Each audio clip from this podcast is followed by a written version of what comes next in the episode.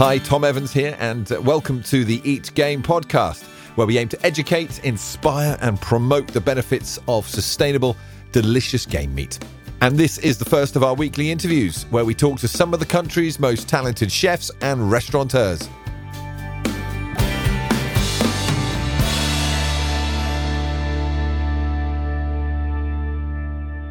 So we're going to be starting our new series with a fantastic guest, Callum Leslie, head chef at Michelin-starred Yorkshire-based restaurant, The Black Swan, a restaurant that has the accolade of being named best restaurant in the world, courtesy of TripAdvisor. So, Callum, welcome to the podcast, and a little bit of pressure there right at the top of our conversation. You're head chef at the best restaurant in the world, my friend.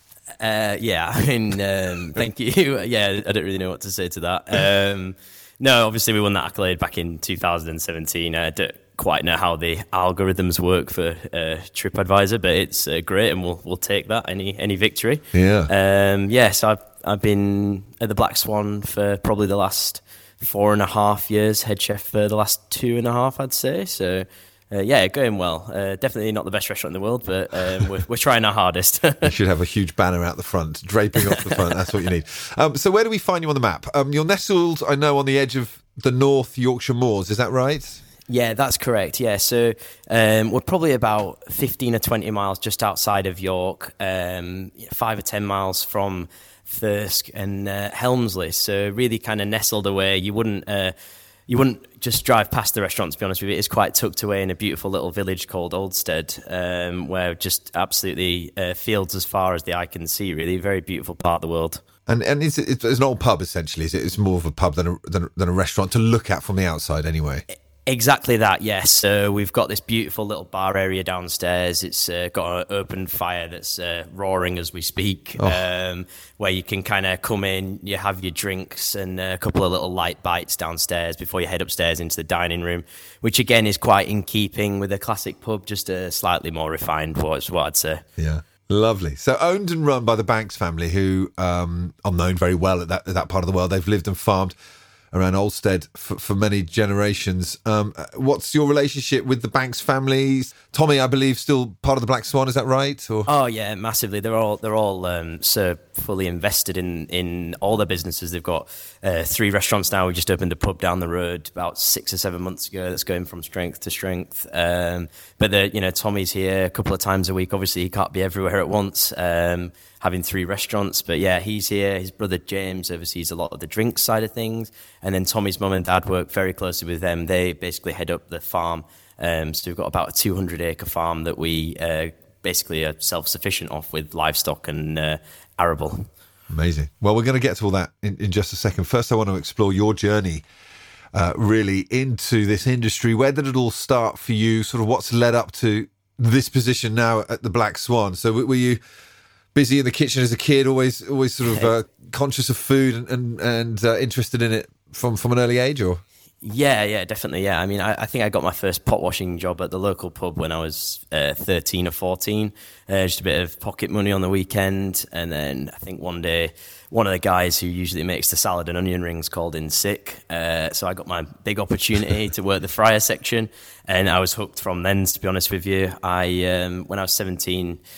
dropped out of college, to be honest with you, and went and got a full-time job at the Box Tree in Ilkley, just the other side of Leeds, which had a Michelin star up until a couple of years ago.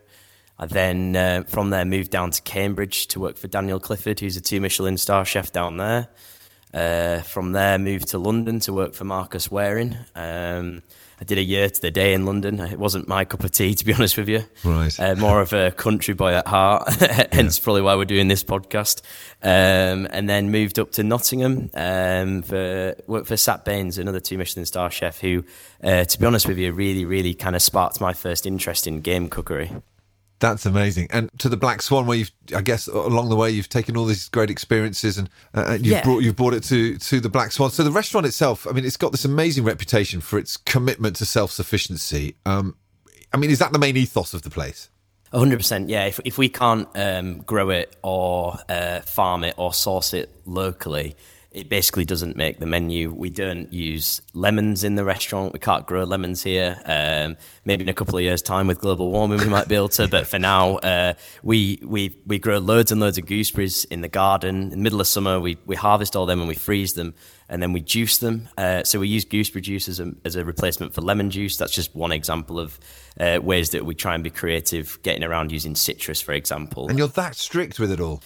I mean, I'm not going to lie to you. We have chocolate on the menu, of course, which obviously we don't grow any cacao beans, but but you know, but wherever possible, we really try as hard as we can. We're very fortunate. We have one Michelin star, and we actually won a green Michelin star back in 2020. We were one of the first restaurants to win that, which is something we're really proud of. So, what does that mean? What's the green Michelin star for those that don't know? So it's for sustainability, essentially. So anything from, I mean, there's restaurants in London that have tiny kitchen gardens on their rooftops, right up to us guys that have a 200-acre farm with 100 head of cattle and, beetroots and potatoes for as far as the eye can see.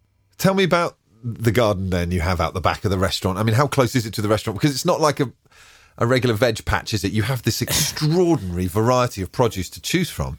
Yeah, absolutely, yes. I mean, I always say to guests, I think the best time to visit the Black Swan is probably late September. That's when summer really kind of seems to kick in for us guys up here, where everything is absolutely incredible. We've got a 3-acre kitchen garden that's literally a 20-second walk from the back door of the kitchen. We encourage all the guys to bring their wellies to work because they're out there quite a lot in July, August, September time. So we pick all our own, micro herbs before service, our own tomatoes, right down to, going and getting apples, pears from the orchard, stuff like that. So it's an incredible experience and something that it's so great to the guys. You know, they come here to learn how to cook, but they also learn to form that relationship with nature, which I think is so important as a chef. Yeah, I mean, you have all that at your disposal as a chef. That's pretty unique. It's an actual treat. Now, who maintains the 3-acre veg patch? So that's mainly Tommy's mum and dad, to be honest with you. They are pretty much full on with that, and obviously managing the farm.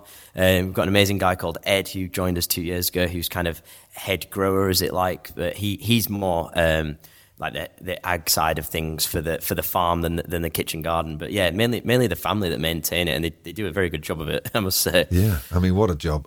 That's absolutely amazing. I've seen pictures of it, and if you go on YouTube, actually, you can see a little tour around the garden. It's quite extraordinary. It makes my mini veg patch out the back here look really pathetic. But at the Black Swan then, I guess, so with the sustainability in mind and the self-sufficiency in mind, do you try and stay true with your menus to the tradition and the culture of that part of Yorkshire with the food as well? I think so. I mean, obviously we're not a pub, we're a 38 cover restaurant that does a 15 course tasting menu, so right. Not quite as traditional as maybe some people would have in mind, but I think the beauty of having the tasting menu, it obviously minimises wastage. We know exactly what every person is going to be eating that evening, whereas in an a la carte situation, you do get a lot more wastage, sadly.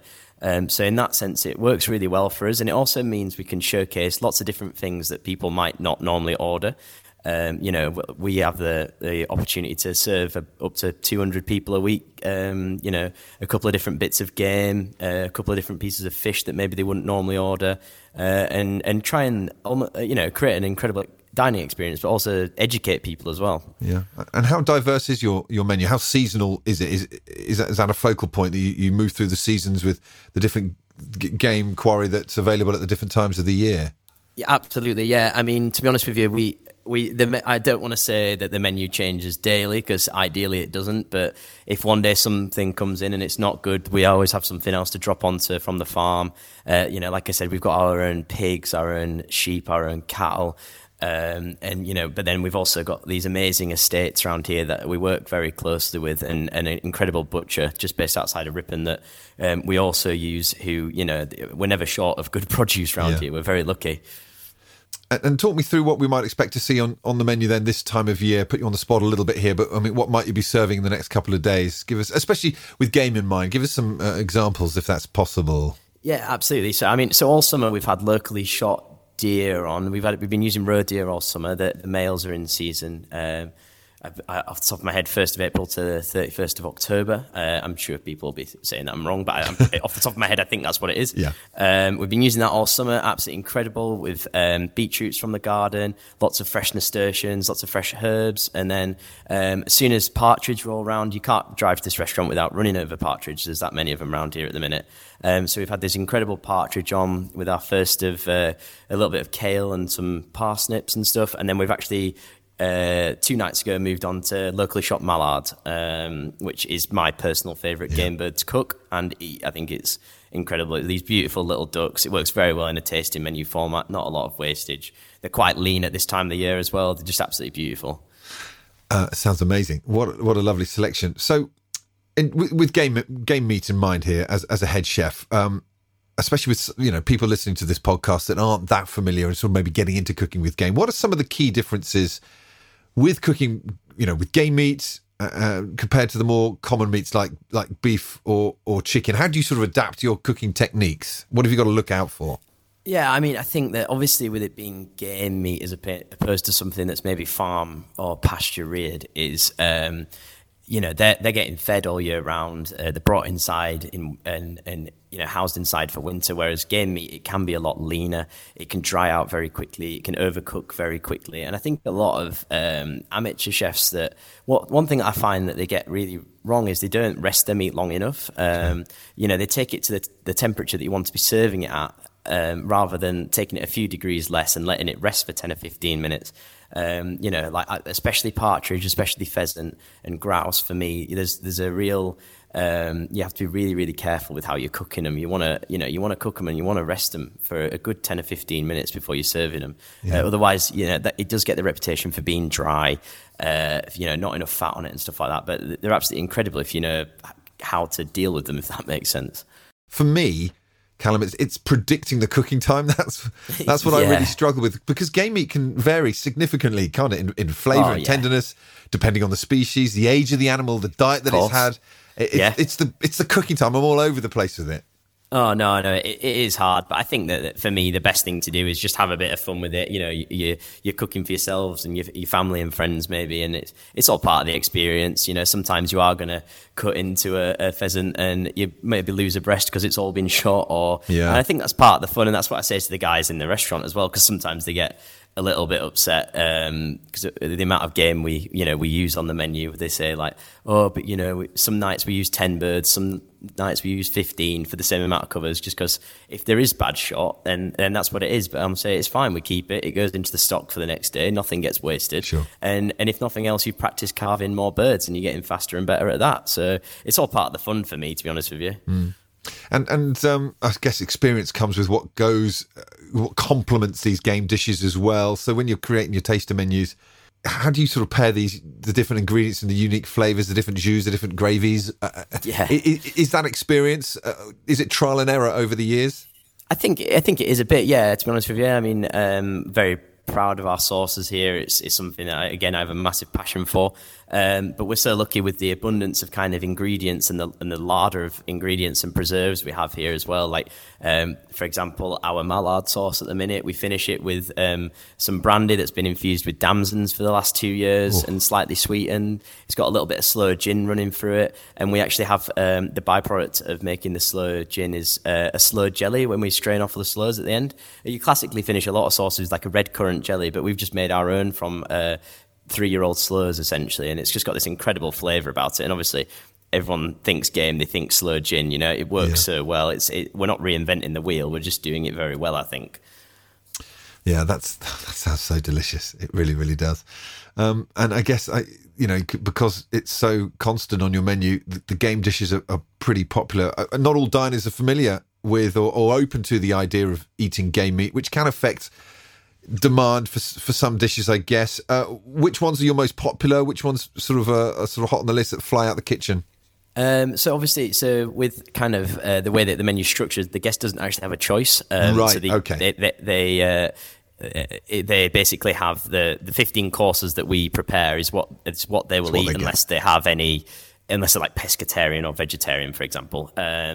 But I think it's a really nice way of kind of doing it. So one of the first little snacks that we serve at the minute is a parfait made using the livers and the hearts of the mallards that we've got on the menu. So we're using absolutely every single part of the bird. And it's telling that story of, like, you know, people make a special journey to come to our restaurant. You can't just walk up and walk in. And, for example, you have to book. And it is a bit of a pain to get here. It is in the middle of nowhere, but that's all part of the beauty of the restaurant for me, is people have already made that journey and that commitment to come to the restaurant.